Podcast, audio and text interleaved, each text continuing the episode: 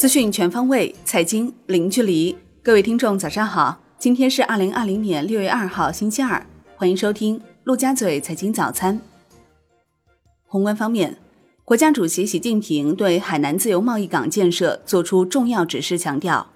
要对接国际高水平经贸规则，促进生产要素自由便利流动，高质量高标准建设自由贸易港。要把制度集成创新摆在突出位置，解放思想，大胆创新，成熟一项推出一项，行稳致远，久久为功。中央和国家有关部门要从大局出发，支持海南大胆改革创新，推动海南自由贸易港建设不断取得新成效。中共中央、国务院印发《海南自由贸易港建设总体方案》，到二零二五年。初步建立以贸易自由便利和投资自由便利为重点的自由贸易港政策制度体系，到本世纪中叶全面建成具有较强国际影响力的高水平自由贸易港。海南自由贸易港实施范围为海南岛全岛。海南自由贸易港建设总体方案提出，在实现有效监管前提下，建设全岛封关运作的海关监管特殊区域。对货物贸易实行以零关税为基本特征的自由化便利化制度安排；对服务贸易实行以既准入又准营为基本特征的自由化便利化政策举措。海南自由贸易港重磅优惠政策包括：人才个人所得税最高百分之十五，鼓励类企业实施百分之十五企业所得税；企业进口自用生产设备免征进口关税、进口环节增值税和消费税。离岛免税购物额度调高至每人每年十万元，并增加品种，构建多功能自由贸易账户体系，实施市场准入承诺及入制，实施更加便利的免签入境政策等。国务院总理李克强主持召开新增财政资金直接惠企利民工作视频座谈会，指出，财政系统要建立抗疫特别国债使用台账，确保笔笔资金流向明确，账目可查。各级国库要点对点直接拨付资金，更大规模减免社保，金融合理让利措施也要尽快建立直达机制。李克强烟台考察时称赞地摊经济、小店经济，表示是就业岗位重要来源，是人间的烟火，和高大上一样，是中国的生机。市场、企业、个体工商户活起来，生存下去，再发展起来，国家才能更好。央行等八部门出台指导意见，强化中小微企业金融服务，共包含三十条政策措施。意见要求，全国性银行要合理让利，确保中小微企业贷款覆盖面明显扩大，综合融资成本明显下降。全国性银行内部转移定价优惠力度不低于五十个基点。五家大型国有商业银行普惠型小微企业贷款增速高达百分之四十。为支持中小微企业，央行再创设两个直达实体经济的货币政策工具，一个是普惠小微企业贷款延期支持工具，预计可以支持地方法人银行延期贷款本金约三点七万亿元；另一个是普惠小微企业信用贷款支持计划，预计可带动地方法人银行新发放普惠小微企业信用贷款约一万亿元。央行六月一号不开展逆回购操作。当日无逆回购到期，资金面转松，Shibor 短端品种全线下行。中国五月财新制造业 PMI 报五十点七，较四月提高一点三个百分点，为二月以来最高，重回扩张区间，前值为四十九点四。国内股市方面，A 股六月开门红，三大股指单边上行，上证指数重返两千九百点，深证成指重返一万一千点。科技股全线井喷，两市涨停个股达一百四十只，上证指数收涨百分之二点二一，深证成指涨百分之三点三一，创业板指涨百分之三点四三，万德全 A 涨百分之二点八一，两市成交额超七千六百亿元，创于两个月新高，北向资金大幅净买入一百零四点八六亿元，创一个半月新高。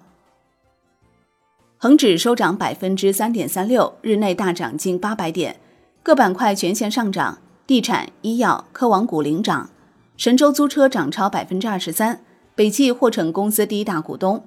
美团涨超百分之二，再创新高。市值超八千七百亿港元。中国台湾加权指数收盘涨百分之一点二五。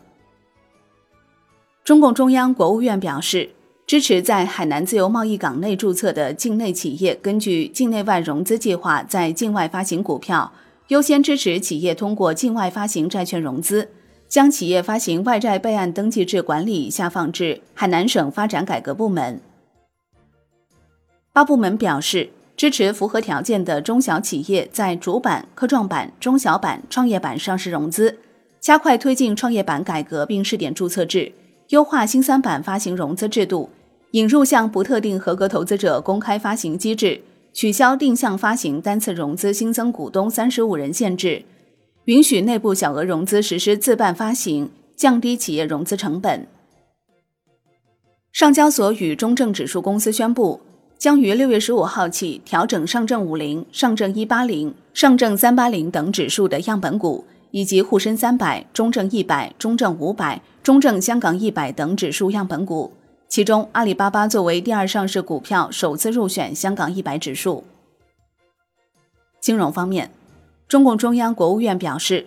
扩大金融业对内对外开放，率先在海南自由贸易港落实金融业扩大开放政策。支持建设国际能源、航运、产权、股权等交易场所，加快发展结算中心。